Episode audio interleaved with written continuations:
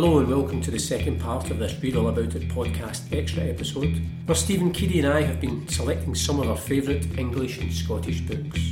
In part one, we discussed The Damned United, The Cone Gatherers, Feet in the Clouds, Lanark, Brick Lane, and Our Fathers.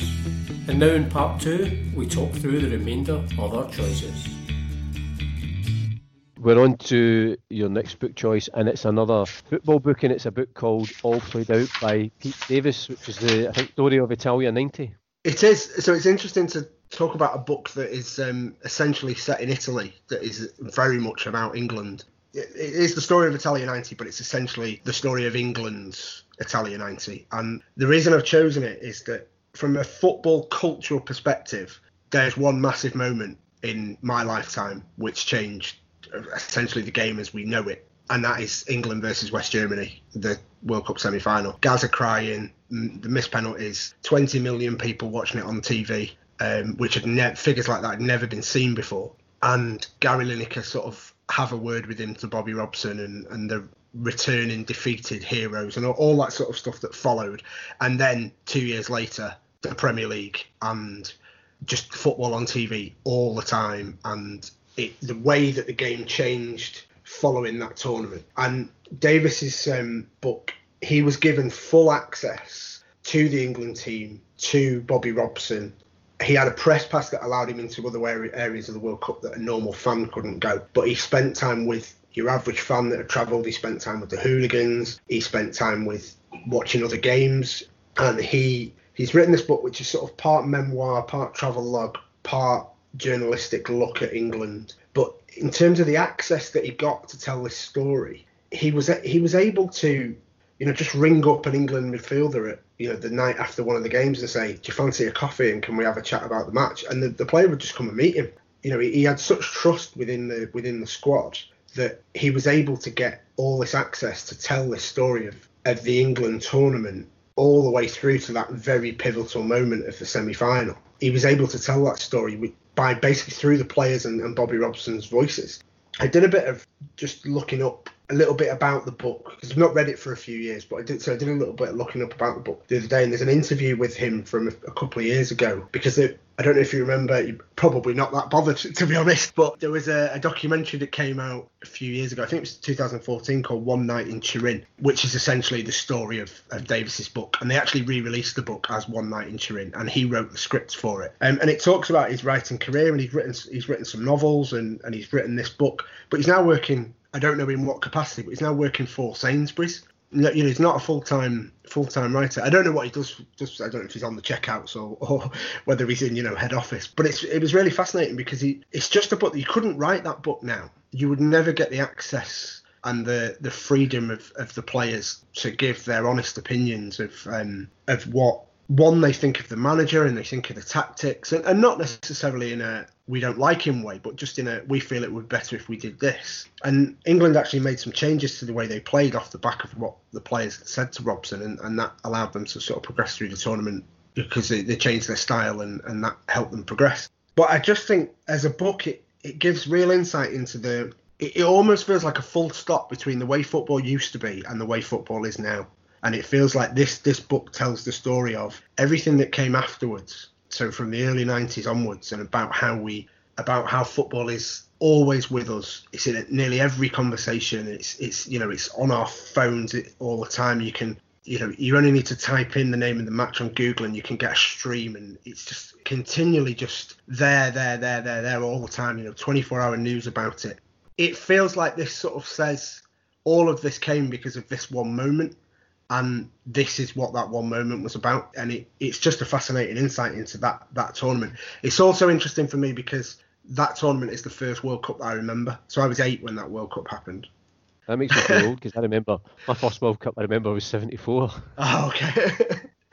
Sorry.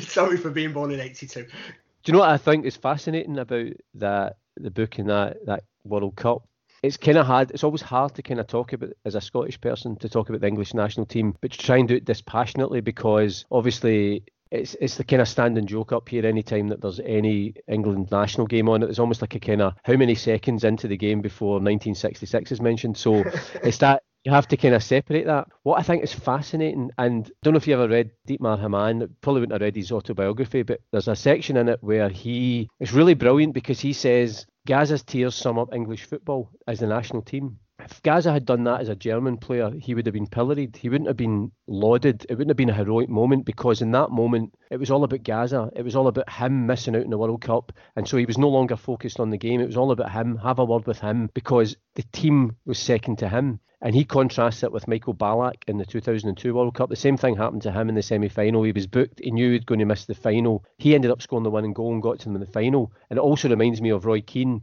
where again, Keane knows he's not playing in the Champions League final, but he wins that game for United, and it's a difference. And it's interesting because what I did was I checked. So from 90, so obviously Germany won the World Cup in 1990. They've won it once since then. They've been second. They've been third twice, and I think the last World Cup was the first time I think that, that England finished better than yeah. than Germany. And so as a national team, as a, the England national team, they've never learned anything in terms of how to win a tournament there's been loads of good things in terms of the Premier League and stuff. I think the biggest thing that suffered from the Premier League has been the England national team. Oh, absolutely. And the other thing, which is a real bugbear of mine, is, as a football fan, I, I've no desire to see England winning a tournament, but it's one of my pet hates over years and years. Paul Scholes is the best player that England have produced in the last 30 years. Absolutely. He is the England Xavi and Busquets. Yeah. He is as good as those players. He is an extraordinary player. They should have built their team around them. And then when Carrick came through, that was the England midfield. Everybody else didn't matter because if you have two guys that can run a midfield, as Spain proved, you can win anything. But England were so obsessed with this Gerrard Lampard thing to get them both in the team, shoehorn them in, not playing the two of them in their best positions. But as a result, Scholes was either out wide in the right or he's watching the game. I can understand why Scholes just eventually went, you know what, forget it. And I couldn't believe successive managers had the guy who was the best. I mean, he was on a par with these guys. So and as a, just as a football fan, it just used to bug me that nobody could see the fact that you had these players, you had a player that you could build your whole team around, and you would have probably won something. You're absolutely not wrong, and I totally agree with you about Scholes and Carrick, and I can. You know, we can do another podcast about the joys of Scholes and Carrick if you want. I'll happily give up time to do that. But from a United fan's perspective, it was ideal that they didn't like him because Scholes and Carrick weren't used, and therefore they got rested, and we went on to win European Cups with them. And we'll happily take that mm. over England doing well in the tournament any day. But I think, in terms of the, the book, if the story of English football for the last 30 years, the iconic moments is Gaz's tears, Skinner and Baddiel singing Football's Coming Home, as they get knocked out of the tournament in, in England when they should have won. It's iconic moments that ultimately the difference is Germany's iconic moments are winning tournaments football at a professional level is all about winning, and if it's not about winning, then just go and play in the part like the rest of us. You know, fair enough. It's a it's a guy crying, and he, you know, there'd been this big hype of getting Gazza to, to into the England squad. I mean, it was just it was a late burst in, in the squad, and he did really well during the tournament. But that's what I loved about Dietmar Hamann. He just analysed it and said that's the difference because we want to win, we win as a team, and we do win and England, you know, it all became about Gazza and this clown figure. I mean, he was an absolute genius of a footballer. It was a pivotal moment, but it, it's it kind of goes to the, the, the heart of, of England's failure as a as a but football nation. From the book's perspective, though, what it what it does and what I like about it is it tells the story of what was before and what, and then you know what came after. So forgetting whether England did did well or not after that, it shows you that that I think that moment showed probably executives in suits we can sell this game on TV and we can sell mm. it hmm. more than we've been doing now and we can change it as a product. And I think the book to me feels very much like this is the last of how it used to be because what comes after is very different. And we can you know you can argue all day about whether it different is better or not. You know the the, the quality of the league has improved massively with the money of the premier league but the quality of the match growing fan is that better you know, in terms of how they're treated, in terms of ticket prices, in terms of you know being your average man that football was originally for being priced out, and that tournament feels like the last big. This is for the football fan that you know lived through the 80s and the 70s and, and those horrible stadiums and you know when the when the, the fans themselves were treated horrendously by you know police and, and government and, and those things. It does feel like a full stop of you know, this is the end of foot. It's almost like this football Mark One and football Mark Two, and that that book says this is the reason that it changed is because you had 20 million people watching it on TV, and Gazza cried, and a nation saw themselves in those tears. whether that's a positive or a negative in terms of winning tournaments in the future, etc. But in terms of a nation getting behind the team and being being one and then feeling that disappointment you can see why it's so iconic because it reflected how the nation felt about this. You know the, of all the players to it to happen to it's the one who's got that little bit of spark of genius and is a little bit different and is a little bit non-english really in the way he played he would have walked into other teams absolutely no problem. He would have he would have been able to go into any team in the world Gazza and, and hold his own with some of the world's world's great players and change those teams. And he was ours. And then when we were so close to reaching the final, he was the one that, that had that moment. From an English culture perspective, that night changed so much. And this book tells the story of what came before that night and then that night so well. So definitely, definitely worth being on the list we're on to my next book. And if I mentioned the last time about in terms of the kind of religious themes of Andrew O'Hagan, this is what I would call a Catholic novel in terms of Anne Donovan, her background and religion runs all the way through it. And it's basically the story of it's told the three perspectives. It's a family, a, a girl and her mum and dad, and her, and her dad decides to convert to, to Buddhism. It's really it's funny, it's it's gentle, it's really clever. Uh, it's so the first. I was just going to read the first paragraph because it's written in the kind of Glasgow vernacular as well. So I think if you're reading it, if you were to read it, it's almost like if you watched a, a subtitle film. You know, like it just takes a couple yes. of minutes for your, your brain to click into it. So it's the same thing with this. So the, the kind of first paragraph, and so it starts off. My dad's a nutter. Radio rental. He'd do anything for a laugh, so he would. Went down the shops with a pair of knickers and he said, Tell the wifey next door we'd won the lottery and we're flitting to Barbados. But that was daft stuff compared to what he's went and done now. He's turned into a Buddhist. I, I read that first paragraph and I just thought this is just amazing. And I just love this book and and I think she's a great writer. And she also wrote a brilliant book of short stories called Hieroglyphics. And a few years back, uh, we went through a phase in the Celtic View, which is the, the club magazine of commissioning every month a, a, short story from various Scottish writers. And some, you know, Denise Mina wrote Bernard MacLaverty, some big names, and got Anne Donovan to write a story as well, which was great. And there was two reasons, other reasons I was going to mention this but One is I, I once had to do a review for it and it was like uh, the List magazine did their 100 top Scottish novels. So I had to write about this, and I found the review right. So I thought you would like the last line of my review, and it said, I said the book reminded me of my favourite songs. And if Buddha Da was a record, it would be the Smiths' self-titled debut album. I can't say better than that. There's a there's a little plug there for eight albums coming, isn't there, Paul? That's what we're getting it, it, Exactly. And the other reason I went to the book launch for this, and I was there with Willie Maley, who was one of the previous guests. Uh, he knew, and I think she, I think she maybe studied at his creative writing course.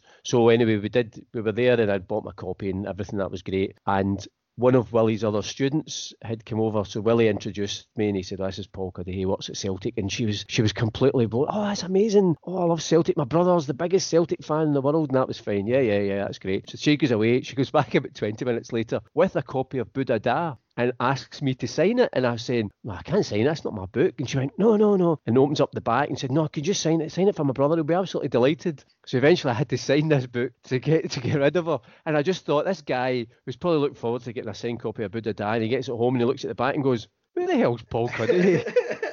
Oh, so there's a there's a copy of Buddha Da somewhere which is signed at the front by Anne Donovan and signed at the back by me. But it's a really it's a beautiful, really sweet book. She's a really beautiful writer and it's funny, but it's really, it kind of goes into this whole idea of, again, traditional adherence to certain faiths and how somebody decides to do, not only going to a different faith, but just doing something different and how, what that interaction is within the family between the, the husband and wife and then what the repercussions are for the daughter as well. And she in particular, the, the daughter's voice is absolutely brilliant. There are two, two things on this book it was going to be one, but as you've just read the first paragraph, if you want to do another podcast where you read the whole book, I will happily listen to it because that was amazing. you should do the audiobook version.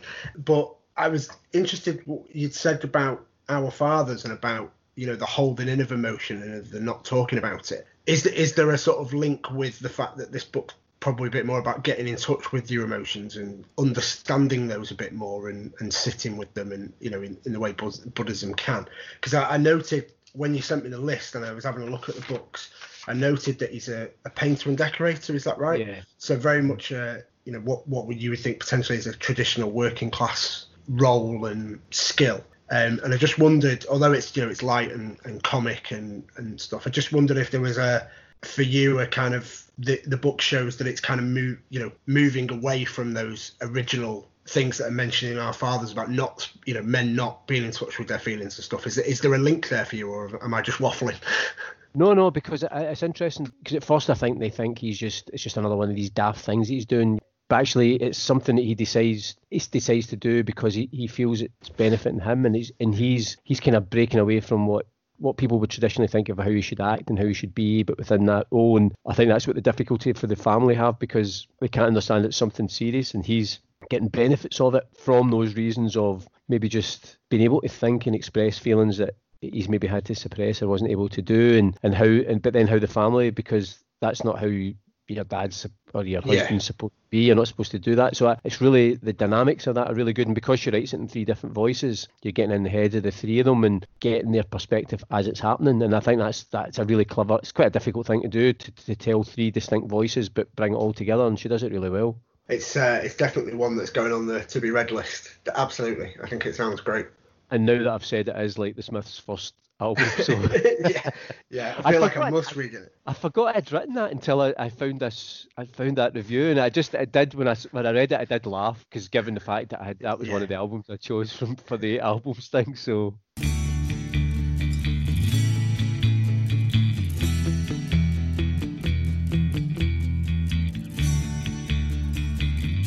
We're on to the last of uh, your books, and it's a book called Fan by Danny Rhodes. Yeah, so this is, I think, to give people an insight into into how the podcast came about. I chose this this morning. You know, I, I bumped off the Football Factory for this. So the book is about a Nottingham Forest fan uh, called John Finch, who in the 80s spends his time going to watch Nottingham Forest up and down the country. He's a you know he's a young lad living a, a young lad's life. He's a postman, and he happens to be 18 when he is at Hillsborough for the 1989 semi-final between Forest and Liverpool, and obviously the tragedy that happened uh, on that day, and he witnesses that from across the ground. It, obviously, he's not involved with it in the same way that the, the Liverpool fans were, but he he witnesses it, and it and it has a you know an obvious huge impact on his life. And the, the book is essentially about PTSD and uh, the impact that that day had on this man.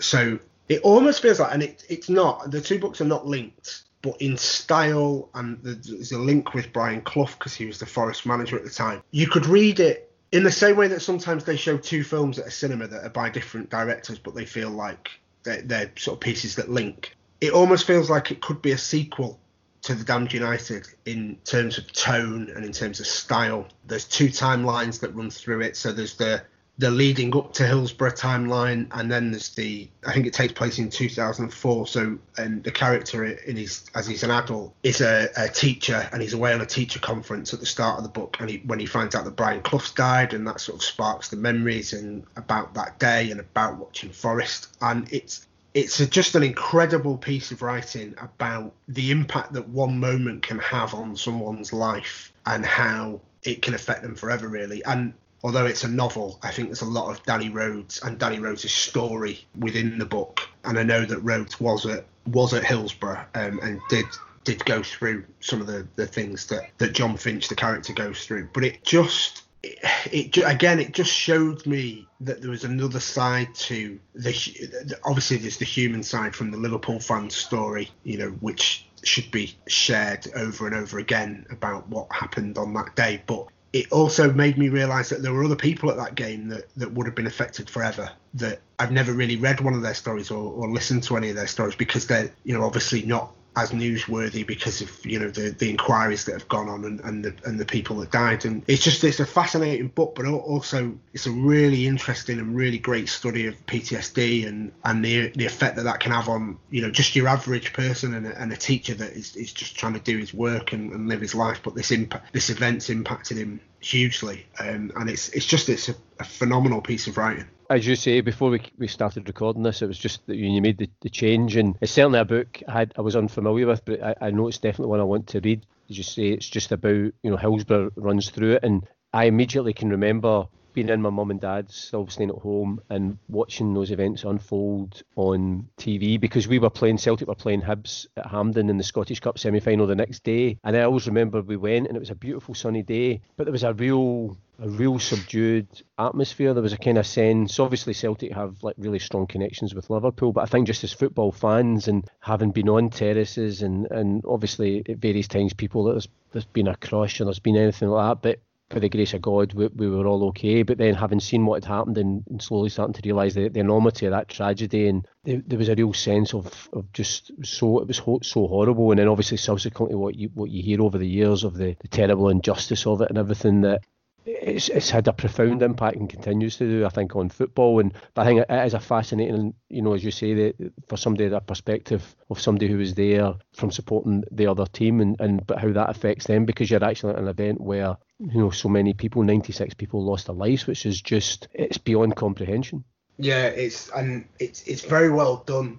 It's a very good read in that you know it's it is a page turning novel. It's a, it's not you know it's not just a look back at Hillsborough and what happened on that day for the sake of talking about Hillsborough. You know, there's a real narrative that runs through the book that is a an interesting and an enjoyable read, but to take such a pivotal moment and, and show it from the perspective of someone was there and, and how that's still in the book impacting their lives 15 years later is is really fascinating. And actually links to what we were talking about with some of the other books about men and their feelings and how they're not always shared and how suppressing those feelings and not talking about things and can have such a, a devastating impact on on people if they're not willing to sort of speak up. Um, and it's it's just a great great read, and I'm glad that I remembered it a couple of minutes before we uh, we hit record on this because it it's definitely a book that I think links in with the other books that I've, I've talked about, you know, particularly all played out, and, and definitely the Damned United. If you were going to sort of recommend two books about Clough that are not biographies about Clough, you might go for these two, even though they're novels, because they tell the sort of story of people around him and uh, and the sort of other world that that he was involved in and the impact that he had on people's lives. And I think it's it, it's not an easy read because it's you know the subject matter is a, is a very difficult one, but it is a it's a very very good read and it's one I would recommend. You might want to read something light after it though, because it is a yeah. It's, well, it's definitely one um, I'm definitely going to, to look into it because I say I think the subject matter, but also the fact that when we were talking earlier on about football fiction, I think uh, I'm, I'm really intrigued to read that. Yeah. We're on to the last and final book of this Scotland and England choice, and it's my last book, and it's a book called Divided City by Teresa Breslin. And it's a book, I think, primarily aimed at young adults. I think one of the things I've always said that, for example, Robin Jenkins, who I think is so underrated, one of Scotland's best kept secrets, I think he's he is that good. I think Teresa Breslin, again, is, is another author, particularly of young adult books. I think she's a brilliant writer. I think her books are fantastic. I think she tackles some difficult subjects. In, th- in this book, it's all about sectarianism, racism, you know, to do with asylum seekers and refugees. And I think this book, you know, so it was published 15 years ago and it's still as pertinent as ever. And particularly in a city like Glasgow, where, you know, the divided city would be, particularly for people on the outside, would look and would be traditionally Catholic Protestant, but then bringing in you know people from other cultures and other faiths and how how we as a city and how people interact. And it starts off. So the two main characters, one is a Catholic, one is a Protestant. They're never really going to meet. They go to different schools, etc. But they kind of bond over their football ability and they play in the same team. What happens is one of the boys had uh, witnessed the, an attack on a, young asylum seeker boy, and it's it's kind of them as young adults suddenly becoming aware of these issues and and how they deal with it and how you have to break away from traditional tribal loyalties and what you're maybe being told because actually you see so like in terms of his teammate who comes from a different culture and different faith, but it's his friend, it's his teammate, so seeing the person beyond the, the labels, and it's a really, but done in a really, in a way that can appeal to young adults and adults as well. And actually, again, I went to the launch of this book, and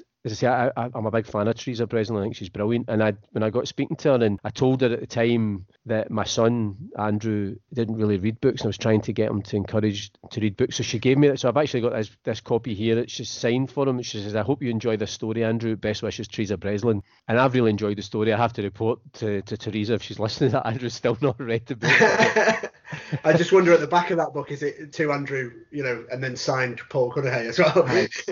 read this book, your dad. Um, yeah. no, but it's a really it's a really good book, and it's one again for sort of late primary school, early secondary school, I think it'd be a great book to, to teach kids because well, it tackles serious issues. Also, there's football that runs through it, which I always think it's interesting. I used to go and do talks at schools, and, and it was all about trying to, to encourage children to read and write, but it was like maybe teaching them how to, to write a match report, etc. And you would go in, and sometimes even in, in secondary schools, and afterwards the teacher would say, That was amazing. I've never seen them so interested and concentrated. And I used to say, well, That's because it's football because they're interested in football and, and you know Teresa Breslin tackles a really serious issues but football's at the heart of it and I think that's what would engage with people and, and as I say I, I love that book and I love the issues it tackles and obviously I, I say I think she's quite underrated or goes under the radar a wee bit in Scotland and I, I don't think she should. It's um, it sounds like a really interesting really interesting book for uh, when I was looking into it just the fact immediately, obviously from being outside the city and the country, and the the immediate thing of the two kids being Rangers and Celtic fans, you think my immediate sort of a bit tense of like, oh, what, how does this play out? And but I suppose when you talk about the innocence of children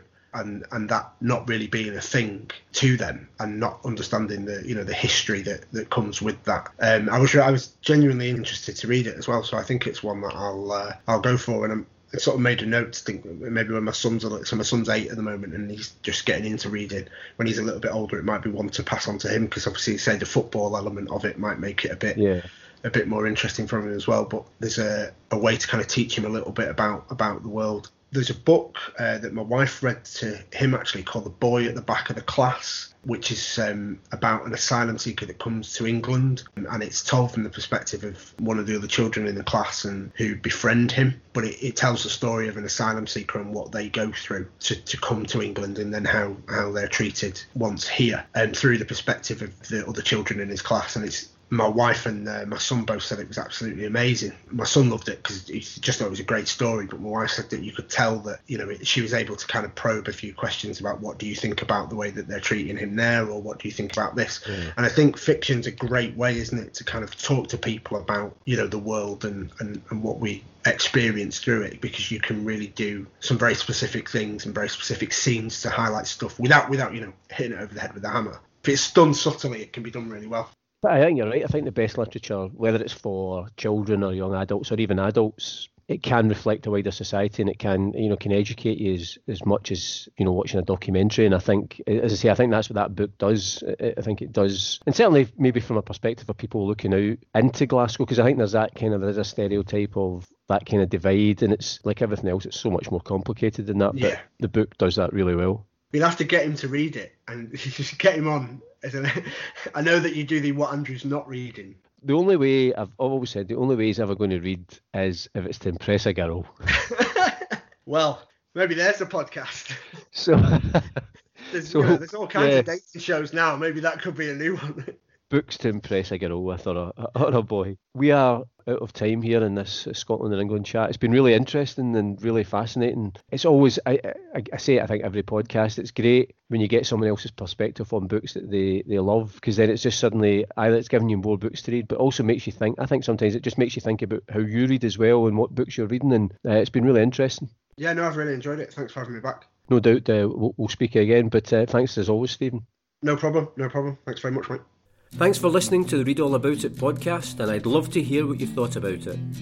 You can get in touch via Twitter at ReadAllAbout20, on Instagram at ReadAllAboutIt podcast, or you can send an email to readallaboutit at paulcuddihy.com. If you've enjoyed the podcast, subscribe, leave a review, and spread the word. If you haven't enjoyed it, say nothing to anybody.